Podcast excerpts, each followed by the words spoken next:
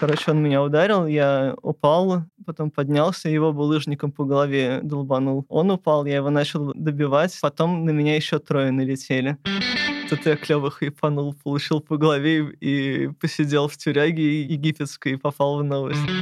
Там очень мерзко находиться прям везде. В речке заваленные мусором, там какие-то трупы животных, ослы, кошки мертвые, вообще жуть. Да какое там развитие? Ну что-то прям сказки. Как будто мы на Первом канале сейчас. Упаси Господи.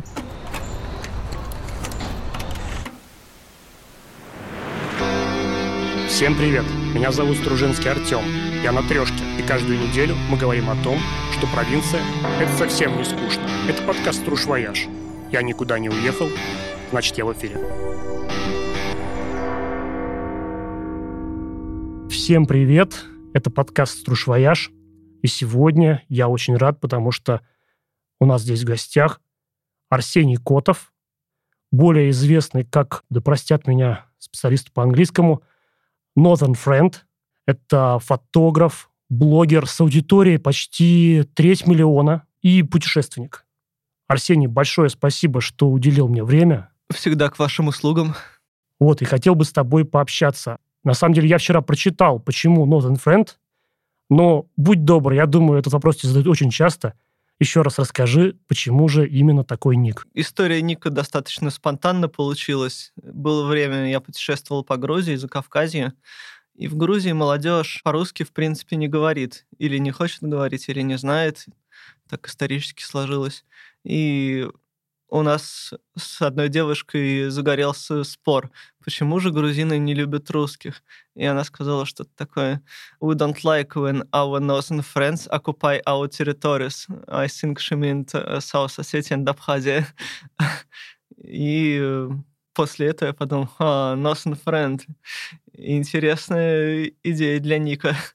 Ну, то есть ты сразу как бы себя ассоциируешь вот как раз с этим, с оккупантом, то, с, с тем самым северным, северным другом, в кавычках, угу. который вот эти территории тоже показывает.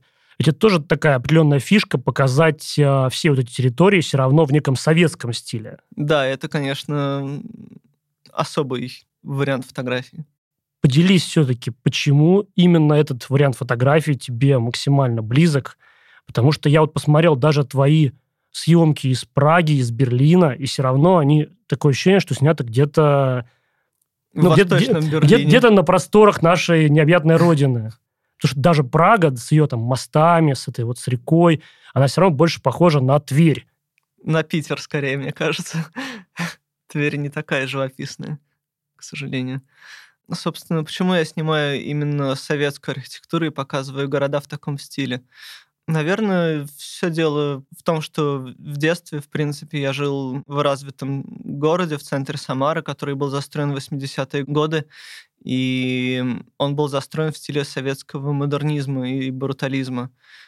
И когда я начал путешествовать, я представлял себе, что все города они будут выглядеть именно так же, как моя родная Самара, как вот этот центр. Но я понял, что чем дольше я путешествую, тем больше я вижу, что города начинают сильно меняться, что современная архитектура вытесняет уже советскую, и вытесняет она ее и меняет города далеко не в лучшую сторону. То есть высотки становятся куда более плотно построены друг к другу, уменьшается количество социальной инфраструктуры, в принципе, нету какого-то единого плана развития городов, то есть все принадлежит участникам, капиталистам, которые просто пытаются из земли получить максимальную прибыль, не задумываясь о благе населения. И в своих путешествиях меня больше всего поражала советская архитектура, ее размах, ее некогда было величие, которое сейчас находится в упадке практически повсюду. И я все больше и больше концентрировался в фотографии именно на подобных зонах. То есть я посещал их специально, искал какую-то архитектуру, потом у меня пришла идея в голову, я уже множество городов посетил, и решил, что нужно посетить все бывшие союзные республики, и после этого можно было бы выпустить книгу. Собственно, это я и сделал в 2020 году. Книга называется «Soviet Cities» — «Советские города». Туркмению так и не посетил. Но, к сожалению, нет, не посетил Туркмению, только все остальные республики посетил, и не единожды. Книгу удалось выпустить на английском языке, на русском издателя как бы не нашлось. То есть, я так понимаю, ты сразу обратился к иностранному издателю? А, я... Или как это вообще происходит? Я смотрел, кто выпускает в России книги на подобные тематики, и не нашел никого, кто бы делал что-то такое. Но при этом я знал, что есть вот английское издательство Fuel, и оно выпустило недавно книгу «Советские автобусные остановки». И я им написал, и они согласились со мной работать. То есть ты прям пишешь им, условно говоря, на почту, а, скидываешь а, свой портфолио, и они говорят, да, мы хотим это выпустить. А, я уже не с портфолио пришел, я уже, можно сказать, с готовым шаблоном книги а. к ним обратился. То есть мы, конечно, многое меняли после этого, у них есть свое видение, и, в принципе, они по большей части в лучшую сторону изменили мой проект. А вот ты сказал про советское наследие. А ведь очень многие как раз обвиняют советский строй в том, что вот с этим совсем его отказом от архитектурных излишеств, э, с этими панельками от Петропавловска-Камчатского до Калининграда. Вот ты так не считаешь. То есть ты все-таки считаешь, что каждый город уникален, и советский строй скорее обогащал архитектурно наш, um... как бы вот этот архитектурный рельеф. Вообще, я считаю, что в каждую эпоху, в каждое время, при каком бы строе мы ни жили, будут люди, которые недовольны будут говорить, вот до этого был замечательный строй. И то есть в советское время были такие же имперцы, которые там говорили, ох, вот это при царской России мы жили. А сейчас есть люди, которые говорят, ох, при советского строя, как мы жили, замечательно. На самом деле, вряд ли есть какая-то объективная точка зрения на все это. И скорее есть принципе, к чему стремиться, что позаимствовать у прошлого, у прошлых вариантов развития городов архитектуры. То есть и сейчас, и может быть что-то сейчас практично, а что-то в советское время было непрактично. Оставим это специалистам. Ну, то есть это твое субъективное мировосприятие, что тебе просто этот э, жанр интересней. И... Да, конечно. А вот все-таки я пролистнул практически весь твой Инстаграм, и доминирующее количество фотографий, они в таком в темном э, свете и в таком в нуар стиле. И даже вот мы с тобой говорили по поводу каких-то возможных поездок, ты сказал, что если выходит солнце, это скорее минус. Да, конечно. Но... Вот это все-таки индивидуальный подход к этому, или это, эти фотографии однажды лучше зашли аудитории, и поэтому ты как бы эту тему стараешься поддерживать? Ну, в принципе, фотографы ненавидят солнце. как бы это парадоксально не звучало, но яркий солнечный свет, он всегда вредит фотографии, делает тени слишком темными, а светлые участки слишком яркими. И, в принципе, если ты хочешь сделать фотографию живописной, похожей на картину, то лучше выбирать более приглушенное освещение. Ну, обычно все-таки говорят, что там рассвет или... В том числе, да, это как А вариант. у тебя именно все после заката даже, по-моему. Да, я, как правило, фотографирую, что касается городских пейзажей, то это вечерние сумерки. А, почему? Потому что по-прежнему видны очертания, контуры домов, там какой-то рельеф на заднем плане. Но при этом фотография становится более уютной, то есть загорается свет в окнах, видны люди, которые пришли домой после работы, зажигаются фонари, там какие-то следы от машин, от фар машин проезжающих. По мне это более красиво, чем просто дневная фотография. Еще ты сказал, что ты совсем не стрит-фотограф.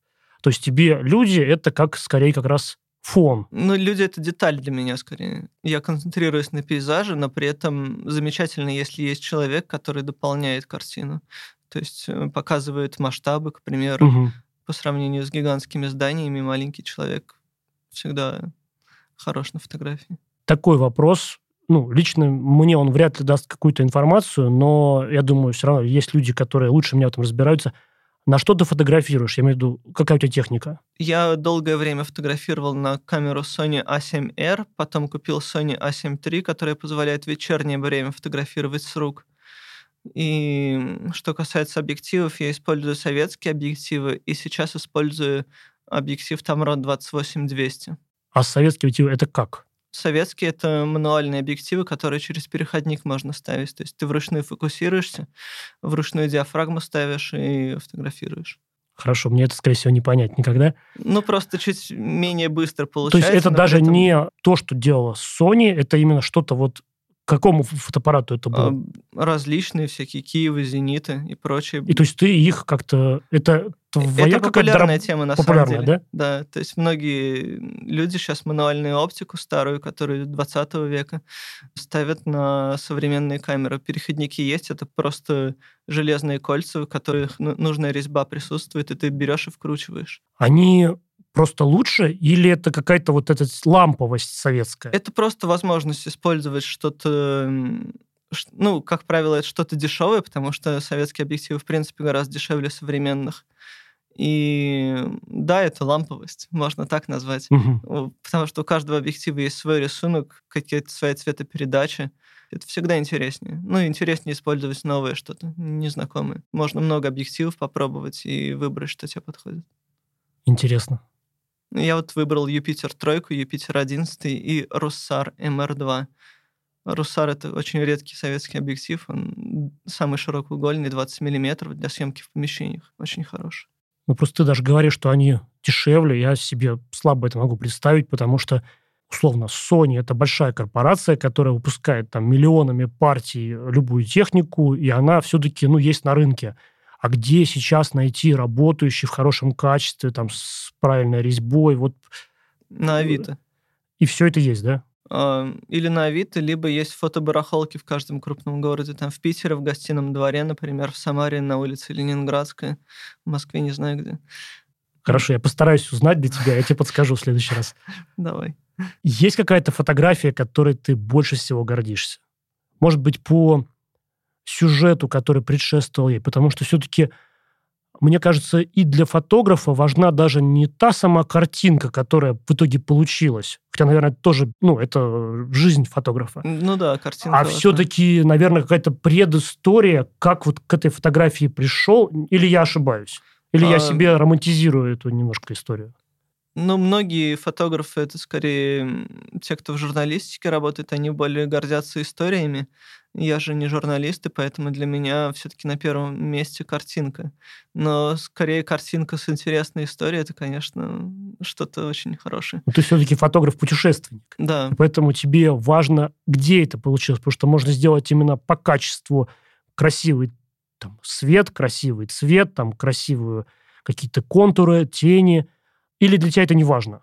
В каком городе это будет сделано, при каких обстоятельствах? Ну, знаешь, у меня есть множество таких... Ну, нет, множество шедевров не бывает, но есть прям шикарные фотографии из, к примеру, Ярославля, из Камчатки, из Памира, из Петербурга, э, там, из Самары и из Киева. Короче, можно где угодно сделать хорошую фотографию. Главное, чтобы был выбран должный ракурс, должное время, должное освещение.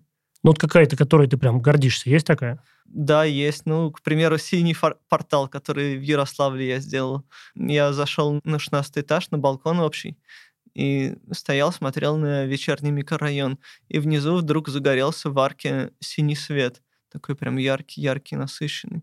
А рядом стоял мужик, курил. И он так долго стоял неподвижно. Я посмотрел на это и сделал кадр один потом положил его в стол, долгое время не обращал внимания, и потом вдруг увидел, что это очень круто. И потом я эту фотографию опубликовал, там она разлетелась по интернету, многие вместо синего портала фотошопили синий экран смерти, как э, на компьютере, на винде бывает. И, в общем, было забавно. Ну и, в принципе, по свету и по сюжету интересный кадр про портал просто тоже вспомнил одну твою фотографию. Это как раз вот, наверное, к тому, что не обязательно куда-то далеко ехать, а потрясающие кадры можно сделать и ну, в своем там каком-то панельном районе. Это вот две многоэтажки, и между ними Останкинская башня. Она такая вот аккуратно по контуру так вливается, и такое ощущение, что прям какой-то просто инопланетный пейзаж. Да. То есть просто обычные такие вот ну, панельки, не панельки, но обычные многоэтажки, такие советские. Mm-hmm. И между ними вот это вот а, разноцветная, вот это светящаяся всеми там цветами радуги башня. Я должен признать, что это вообще не моя затея. Этот ракурс, он был популярен среди московских фотографов. И просто я в один из приездов пришел и решил переснять это в своем стиле. Да. Ну, потому что большинство днем фотографировали. А я вот хотел в сумерке этот ракурс поймать. Ну да, хорош. А вот ты сказал, что все-таки ты сам из Самары. Да. А записываемся мы сейчас в Москве. Да. А ты в целом...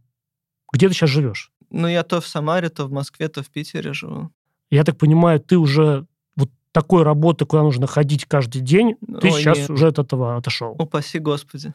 То есть тебе фотография, в принципе, приносит тот уровень свободы, что ты можешь заниматься ей, путешествиями, блогерством и не ходить на работу. А, в принципе, сейчас да, но должен признать, что и до того, как мне фотография стала приносить какие-то деньги, я тоже не работал, поэтому...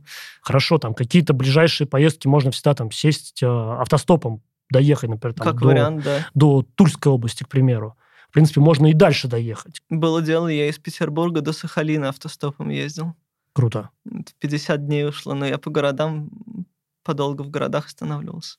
То есть, я так понимаю, ты в каждом городе, ну, условно, если я приезжаю, как бы у меня там есть два дня намечено, и я пробегаю все, что мне нужно, там, а ты именно ждешь определенных еще погодных условий, определенных условий по свету. Как технически ты это делаешь? Как правило, когда рассветает, я иду гулять и просто посещаю точки, которые наметил. И потом, если... Ну, я, конечно, и днем фотографирую, что-то бывает получается, если особенно погода соответствует, или там освещение должное. И вечером я выбираю просто какую-то точку, с которой будет э, наилучший ракурс на то, что я уже посмотрел, или какой-то отдельный район, который я еще не видел. То есть так все и происходит.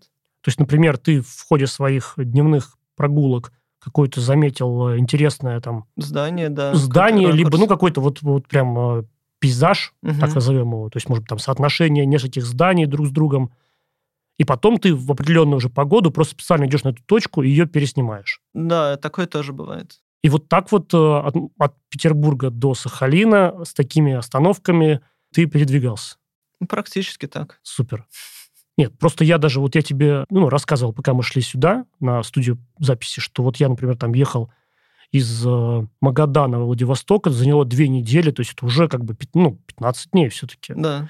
И это я просто вот э, с утра встаешь, тут же ловишь машину, тут же, типа, у тебя весь день дороги в дороге в дороге. Если еще там выходить, это вот это путешествие только уже можно растянуть на, я не знаю, там, ну, минимум вдвое. А что ты так долго ехал тогда две недели? Это столько заняло. То есть И это ты чи- без остановок, что ли, как? Ну, как без... Это 4000 километров. Без остановки в городах, то есть? Нет, ну как, я в Якутске два дня был. А, я ну там... вот, да. То есть, а так ты останешься только на ночевку, и, как правило, ты приезжаешь, например, особенно вот этот а, трасса Колыма, Мгм. Магаданская область, Якутия, Устнера, Хандыга, и ты прям приезжаешь там в час ночи, ну, уже особо не до каких-то... Ну, автостоп такое дело, что как повезет. Но я тоже ехал по этой трассе, я тоже... Я как бы специально... Мне было, было интересно не дорога, а то, что по пути встречается. То есть в Магаданской области я дня три провел до выезда из нее. То есть я останавливался во многих городах, которые сейчас или полностью заброшены, или такие полузаброшены. Всякие Синегорья, Ратукан, Кадыкчан. Ну, Кадукчан, это вот мы с тобой как раз Да, говорили, да. это та история, причем, по-моему, о ней уже тоже в этом подкасте рассказывал, когда вдруг э, закончился у них запас угля, якобы, Да, якобы, да. На самом деле просто При том, были что, реформы. при том, что кругом просто залежи его завала, там идешь, а он вдоль дорог, горы угля. Вот, якобы закончился запас угля, и э, решили временно, как всегда, народ э, перевести оттуда. И все так, собственно, с тех пор это прям многоэтажки заброшенные, и никто так и не вернулся туда. Да, как ты туда вернешься? В принципе, Магаданскую область в 90-е годы решили убить, потому что содержать ее слишком дорого. И поэтому там все заброшено. Она была сильно зависима от поставок продовольствия с большой земли. И все это оказалось нерентабельно для новых правителей. Ну, просто даже сам Чукотка, ты, кстати, был на Чукотке? Я, по-моему, не Нет, видел у тебя. не был. Есть Э, планы. У меня тоже есть планы, но там просто... вот Цены на авиабилеты смущают. просто в разы сложнее, чем тот же самый Магадан. То есть туда не проблема доехать, а вот на Чукотку это уже, во-первых, ре- редкие рейсы. То есть мне инфраструктура, в принципе, не нужна, но все равно там Ну, а как типа ты говорят- без дорог без- между городами будешь Да, да, да. И говорят, вот, например, самолет может задержаться, он, ну, по расписанию должен сегодня, а он прилетит через неделю. И ты должен неделю еще в гостинице жить. А гостиница стоит примерно 10 тысяч в сутки. Ну, прямо и думаешь, ну, а нужно ли мне это? Вот при таких э, раскладах. Ну, ты, допустим, можешь и не в гостинице, но все равно время жалко терять. Ну, прям что-то совсем, да. Я тоже сколько раз не смотрел, и каждый раз упирается в какую-то просто ну, совершенно бесперспективность. Ну, у меня есть идея просто с якутскими авиалиниями по этому поводу завести сотрудничество. Я просто когда-то давал интервью для их бортового журнала, когда в Якутске был. И, может быть, они по старой памяти согласятся профинансировать или просто купить билеты, или дать билеты. Наверняка у них пустые места есть, в конце концов.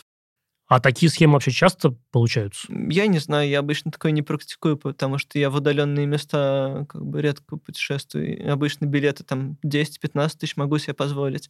Но когда билет в один конец стоит под 45 тысяч, это уже перебор, по-моему. Ну, причем, опять-таки, ты прилетишь ровно в этот Анадырь, угу. и все. А дальше ты ощущаешь, забор вокруг него. Ну, просто я смотрел, что все-таки в то же самое Билибино съездить. А я не в Анадырь, я хочу Тикси и Певек. А Билибина, атомная станция? А, Билибина, она слишком вылизанная сейчас, там да? мало чего осталось. А вот Тикси и Певек, да, там интересно. Там такие города-призраки.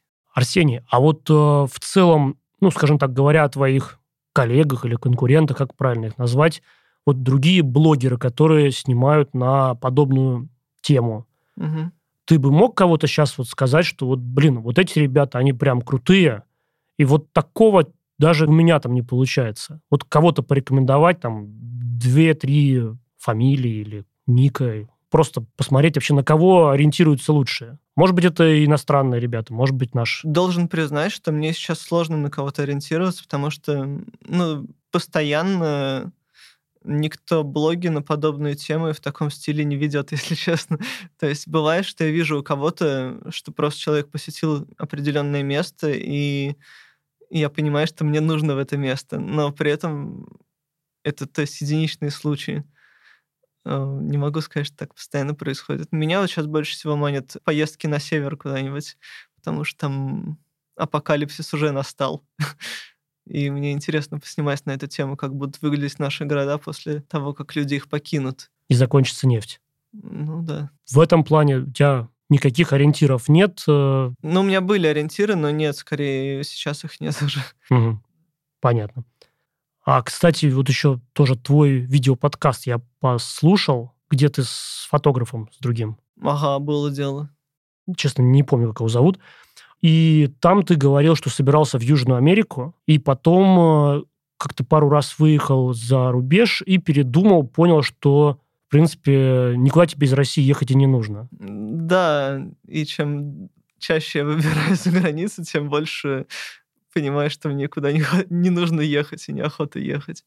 Особенно последний инцидент в Каире меня демотивировал путешествовать по бедным странам, и теперь в Южную Америку мне вообще не хочется. Если не против, можем мы про этот инцидент немножко рассказать? Ну да, Потому конечно. что ты с ним ворвался в федеральные новости, а, я не там, специально, я просто по голове я получил. тебя и не, не, не думаю, что это специально кто-то делает, хотя, наверное, такие люди тоже есть, которые специально ищут приключения на задницу. Ну да, я после этого даже шутил, а вот это я клево хайпанул, получил по голове и посидел в тюряге египетской и попал в новости. Ну, потому что я посмотрел там типа и э, какие-то там газета РУ, и НТВ, и Артемий Лебедев в своих новостях. Ну, то есть прям очень многие на эту тему обратили внимание. Вот будь добр, немножечко расскажи, потому что ну, предыстория. Это город мусорщиков в Каире. Я просто в январе там тоже был, и мне это место показалось довольно-таки, ну, слово «милое», наверное, как-то не очень подходит.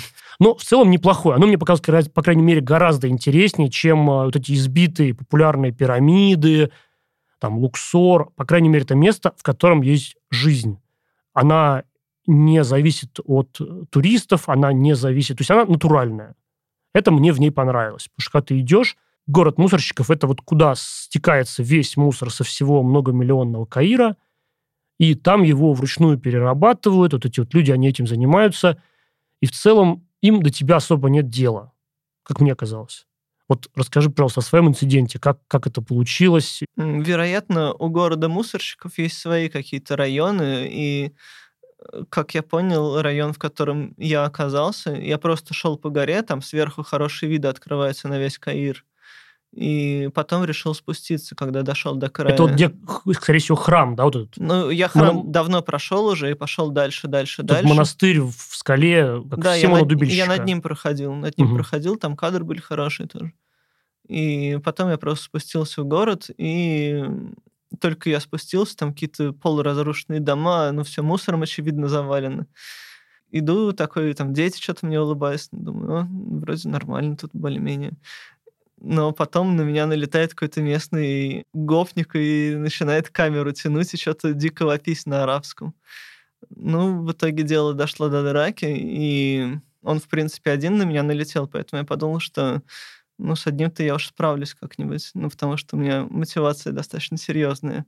В рюкзаке там ноутбук, э, телефон и камера вот у него в руке уже. Короче, он меня ударил, я упал, и потом поднялся, его булыжником по голове долбанул. Он упал, я его начал добивать, ну, типа, уже лежа. И потом на меня еще трое налетели. Ну и дальше уже мне пришлось каким-то чудом, мне удалось бежать оттуда, схватив рюкзак, автопарат. И потом было разбирательство в полиции. То есть у меня вытянули паспорт эти ребята. Ну, то есть ты от него убежал и пришел в полицию? Сначала он туда пошел в полицию.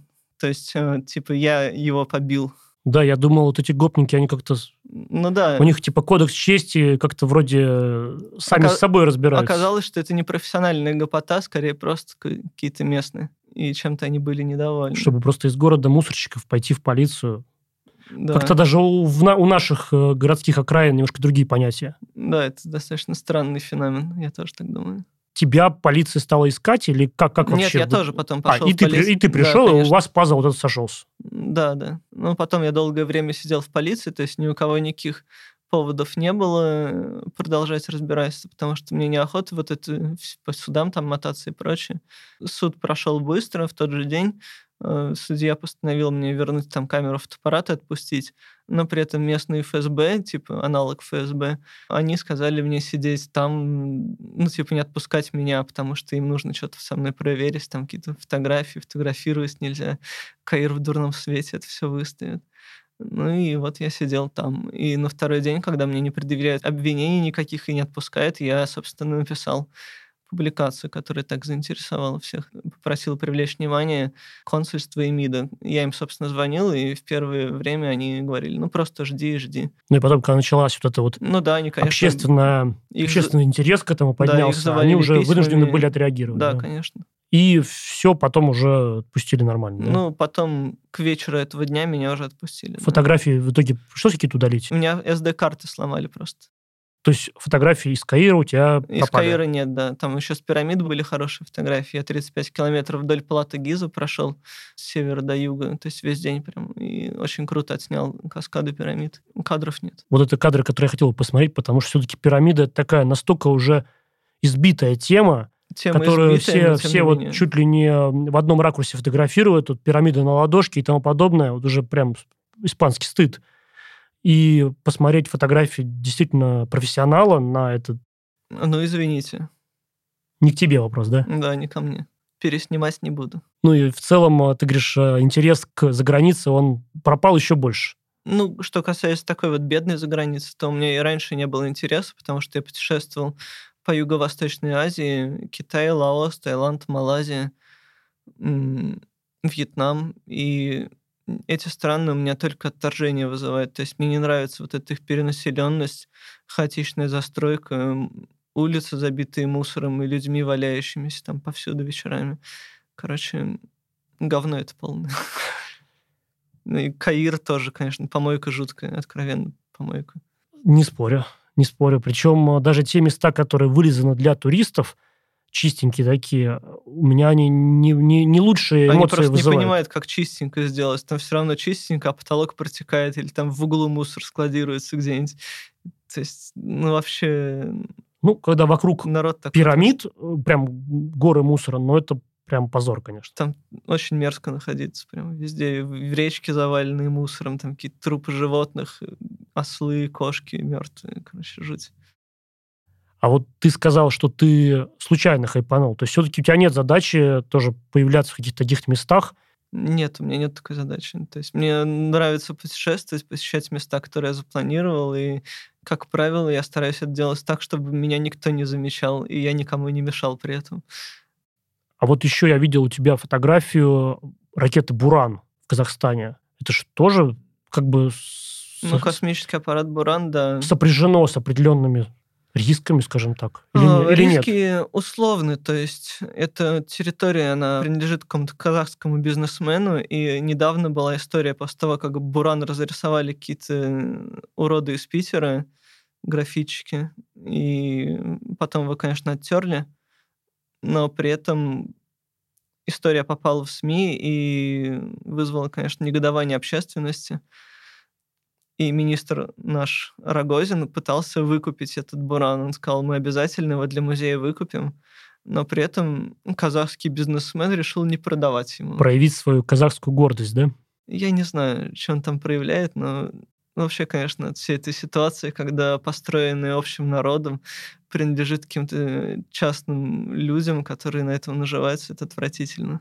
Арсений, а вот какое-то самое интересное, не банальное место ты можешь выделить? Можно сказать, самое непопулярное место, где я бывал, но при этом оно мне показалось крайне интересным. Это ледник Фетченко, метеостанция на леднике Фетченко. Она была построена в 40 Первый раз слышу, скажу честно. Ну вот, видишь. Она была построена а, в 40-е годы при помощи гужевого транспорта, то есть на ледник на, на высоту около 5 800 поднимались по леднику ослы и привозили туда доски и материал для строительства станции. А это где? Таджикистан. А. Горно-Будахшанский район. Это на севере Таджикистана, Памир. Самые высокие горы в Советском Союзе. Там Круто. И там сейчас действующая эта станция? Она не то чтобы действующая. Она заброшена, но при этом автоматическая станция действует. А раньше, до 90-х годов, на ней зимовали люди. То есть э, зимой сообщение прерывается, и нет никаких поставок, и они абсолютно изолированы в течение значительных, значительного периода времени от Большой Земли. Только радиосвязь имеется. И каким образом ты туда я шел туда пешком. Это заняло неделю в один конец. То есть а ты ни с кем не договаривался, нет, они тебя нет. не ждали, ты прилетел условно, в Душанбе. Даже не прилетел. Я прилетел в Бишкек, и оттуда автостопом добрался вот до границы с Таджикистаном, потом также автостопом проехал несколько километров по Памирскому тракту, и потом уже от Памирского тракта пошел просто в сторону гор. То есть я посмотрел маршрут заранее, я его разведывал, там изучал гидрографию рек и прочее прочие детали. То есть выбрал идеальное время для посещения, когда снег на леднике растаял, то есть можно по льду спокойно ходить, что не провалишься в трещины никакие. Я просто большой любитель горных походов и альпинизма, и поэтому... А, то есть все-таки ты знал, куда идешь? Да, Все, просто знал. я слушаю, для меня это, я прям, у меня мозг сейчас хрустит, честно. Прям, мне кажется, слышно даже вот в, в, в, эти, в, в аудиосистему, потому что как бы вот хорошо, я хочу туда-то, это такая точка на карте. А как понять, как вообще забраться с точки зрения, ну, это вот хуже, чем лес, ведь это просто вот ты можешь стоять там в 200 метрах от этого места, и туда невозможно дойти. Как по карте это можно все сделать? Я вот сейчас слушаю, меня просто, я каком-то шоке. Во многом помогает, конечно, отчет других туристов. И этим маршрутом ходят люди, но крайне угу. редко бывает. Раз в несколько лет проходит одна группа туристов. Это по долине реки Танемас поднимается на ледник, и потом по леднику вниз спускается до метеостанции. Места абсолютно дикие. По пути я встретил только, еще не доходя до реки, пасут скот, овечек угу. местные помирцы. У них переночевал, они дали там хлеба в дорогу немножко. Очень круто. Да. Арсений, мы с тобой познакомились на выставке, посвященной советской архитектуре, советскому наследию в Армении. Да. В Армянском музее. И тогда же я услышал, что каких-то выставок в России у тебя сейчас не планируется, но планируется в Стокгольме. Правильно я да, услышал? Да. Вот. И подскажи, а почему интерес к России больше вне России, нежели внутри страны? Сложно сказать вообще. Может быть, просто я не с теми людьми общаюсь у нас, то есть э, так бы я мог организовать выставку, будь у меня знакомство и интерес. Ну, там-то у тебя тоже их нет Организаторов. изначально. Ну, вот, получается, что среди моих подписчиков есть люди, которые владеют и создали галерею в Стокгольме, и они предложили мне э, есть сейчас я с ними сотрудничаю уже в течение года, они продают мои принты, они, то есть, печатают их и в Европе рассылают для тех, кто желает купить. Широкоформатные такие. Ну, типа вот таких э, больших плакатов, да? Да, да, именно. И они вот меня позвали в сентябре этого года. И чему будет посвящена выставка? Собственно, у нас нет какой-то тематики, просто лучшие работы. Лучшие работы. А вот э, еще я попытаюсь немножечко, как я это вижу, про Россию. Что на самом деле, вот сколько я езжу, мне кажется, весь мир, он довольно-таки глобален. И в целом, чем дальше, тем глобальней. И он, ну, по неким определенным одинаковым законам идет к одному.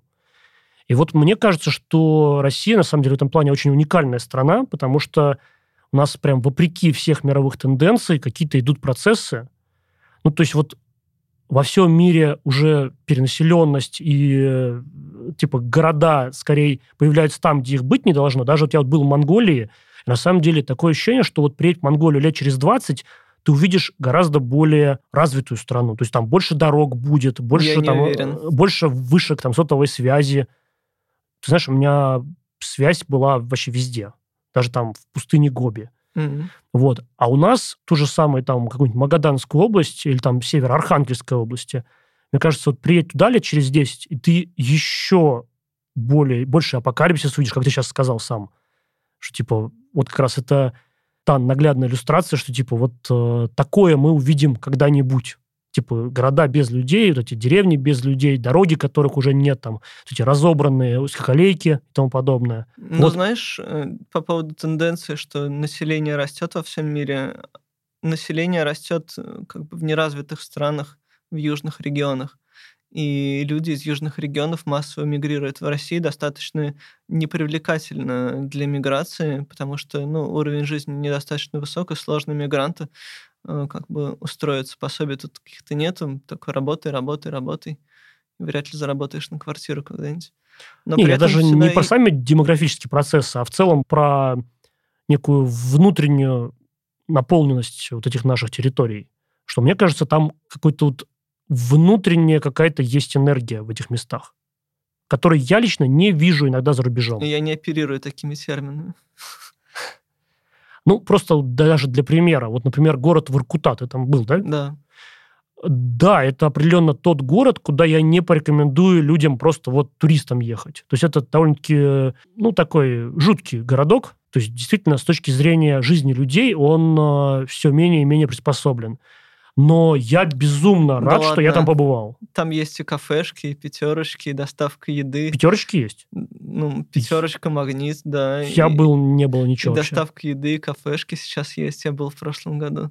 Поэтому есть население даже- уменьшается, но при этом вот те блага цивилизации, которые есть в крупных городах, они есть и в Воркуте. Ну, просто Воркута достаточно крупный город, и, в принципе, когда я там был, это был тоже 17-й год. Тем не менее, в Сибири во многих городах, там же Иркутске и дальше, там нету сетевых магазинов, практически цены на продукты в два раза выше, чем в европейской части России, и они куда менее приспособлены к жизни и, в принципе, менее комфортны, чем та же Воркута. Нет, ну Воркута, я просто тоже в этом подкасте про нее рассказывал. Во-первых, она отрезана от э, дорог. То есть только железка, либо самолет, который тоже, ну, такой. Есть зимник еще, зимой там народ иногда ездит. Есть зимник, да. Само отчаяние. Сами природные условия, ну, совсем неприглядные. Плюс полярная ночь, вот это, так- такой вот... В принципе, там как раз вот для тебя визуально все сделано, потому что такой вот вечно такая темнота и разруха. Не могу сказать, что это прямо для меня, а скорее так Для твоих фотографий. получилось. Для твоих фотографий. Кажется, очень хороший фон. Да, я там был дважды. Один раз осенью я тоже ходил на Полярный Урал в поход. И другой раз зимой приезжал именно пофотографировать э, постапокалиптичные пейзажи. Вот, постапокалиптичный пейзаж. Но в то же время, говорю, я безумно рад, что я там был, потому что чувствуется, что, ага, оказывается, вот бывает все хорошо, бывает все вот так. Ну, то есть это как раз как по-разному вообще живут люди, как по-разному у нас в России все происходит. И мне это очень интересно. Ну да, разнообразие интересно смотреть, конечно. Арсений, и вот э, тогда же на встрече мы с тобой говорили о возможностях поездок по Ярославской области. Ты сказал, что тебя прельщают э, как раз, э, ну, я так понимаю, север Ярославской области, вот эти вот деревни, которые тоже уже исчезают с земли. Расскажи, почему и что ты там хочешь увидеть, потому что все-таки это ну, весьма отличается от твоего стандартного контента. Да, на самом деле мне просто интересно смотреть то, чего скоро не будет. Это сейчас как бы единственная возможность. Вот, может быть, в ближайшее время деревни такие, как мы их помним из советских фильмов, они, в принципе, исчезнут.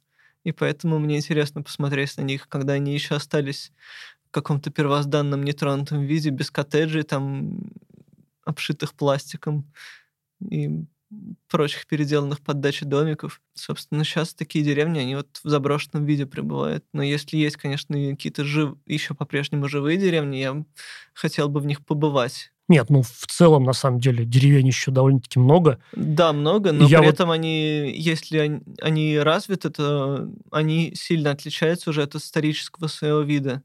А исторический вид можно найти только вот ближе к заброшенному состоянию. Я понимаю, о чем ты да. говоришь. Я тоже, на самом деле, все время хочу поймать вот типа деревня, которая еще не знает, что советский строй пришел. Вот такая, которая, где еще вот типа да, гужевой да, да. транспорт и тому подобное, там чуть ли не с лучиной сидят. Вот что, такое... у нас царя свергли?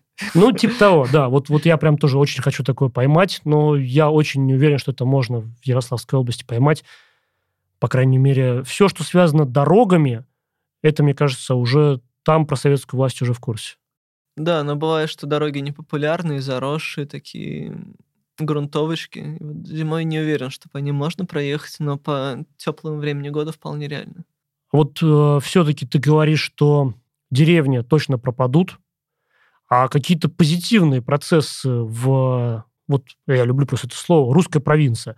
В русской провинции ты видишь или только все исчезает? Ну, если деревни станут меньше площади занимать, то больше будет лесов, полей, дикого зверя. Это замечательно. А чуть менее глобально, с позиции все-таки развития малых городов, с развитием малых деревень. Да какое там развитие? Ну что ты прям сказки. Как будто мы на Первом канале сейчас. Ну, ты меня прям сейчас это... Не, я просто вот в своем проекте все-таки всегда пытаюсь показать, что есть отдельные люди, отдельные какие-то... Ну, отдельные люди еще есть, да. А, отдельные коллективы, которые вот что-то возрождают, что-то сохраняют, что-то пытаются развить. И это работает, и это становится более популярным, чем было, например, лет 20 назад. Тогда никакого интереса ко всему этому вот э, лупку, к этой клюкве, вот к этим деревням вообще не было. Ну, знаешь, кто-то что-то делает, но, в принципе, глобально в плане развития страны не думаю, что вот дальние регионы, отдаленные от европейской части России, они будут развиваться, скорее наоборот. Считай, за последний год только население России на миллион уменьшилось. Это минус миллионник. Прикинь, минус Самару вычеркнуть, атомную бомбу сбросить. Нет города, все. То есть я не думаю, что, в принципе, с такими тенденциями страна будет развиваться. Скорее, она будет деградировать в дальнейшем. То есть там территории будут предметом торгов, там Курила отдадут, например, или просто массовая миграция с юга. То есть э, русское население вытесняется и будет, как в Америке, вот этот демографический переход к таджикам, всяким узбекам, киргизам, казахам, который еще размножается. Ну, знаешь, за всю страну я отвечать не могу, но вот, вот я езжу по скажем так, местам исторического проживания русского населения, потому что для меня, например, какая-нибудь там Воркута или Норильск, ну, там, собственно, до советского времени люди-то не жили. Так, если по-честному. Меня больше интересует и больше волнует судьба вот этих как раз исторически русских территорий, типа Тверская область, Костромская, Ивановская, там, Ярославская, mm-hmm. где люди жили там тысячелетиями, ну, столетиями, и там были очень древние города, то есть тогда почему-то там было жить модно, там были богатые княжества, там типа какой-нибудь Белозерск в Вологодской области. Вот. А сейчас там э, люди оттуда в основном бегут. Вот эти места меня больше интересуют. Но именно в этих местах я вижу какое-то вот э, что-то что новое, что происходит. И даже мы не на Первом канале, но я вижу какие-то позитивные изменения. Хорошо.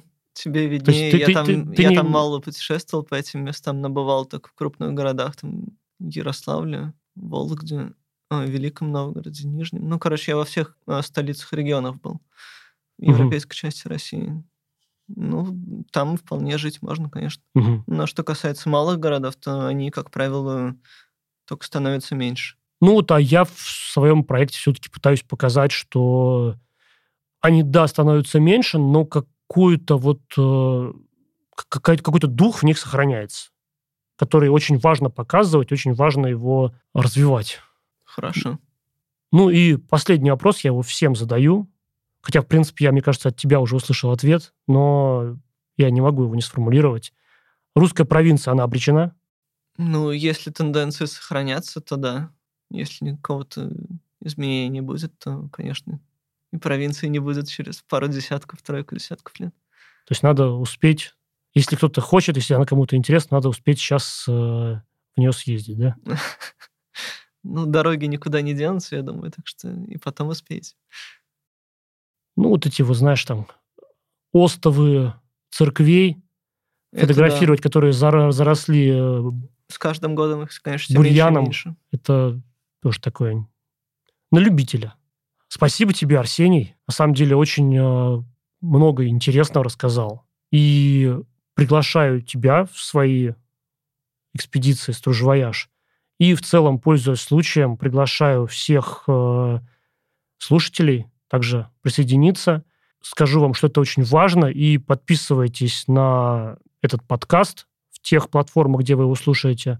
Подписывайтесь на мой Инстаграм и Телеграм. Ссылочки обязательно дадим. И подписывайтесь на Инстаграм Арсения. Там тоже очень круто. Спасибо. Был рад побеседовать. Спасибо.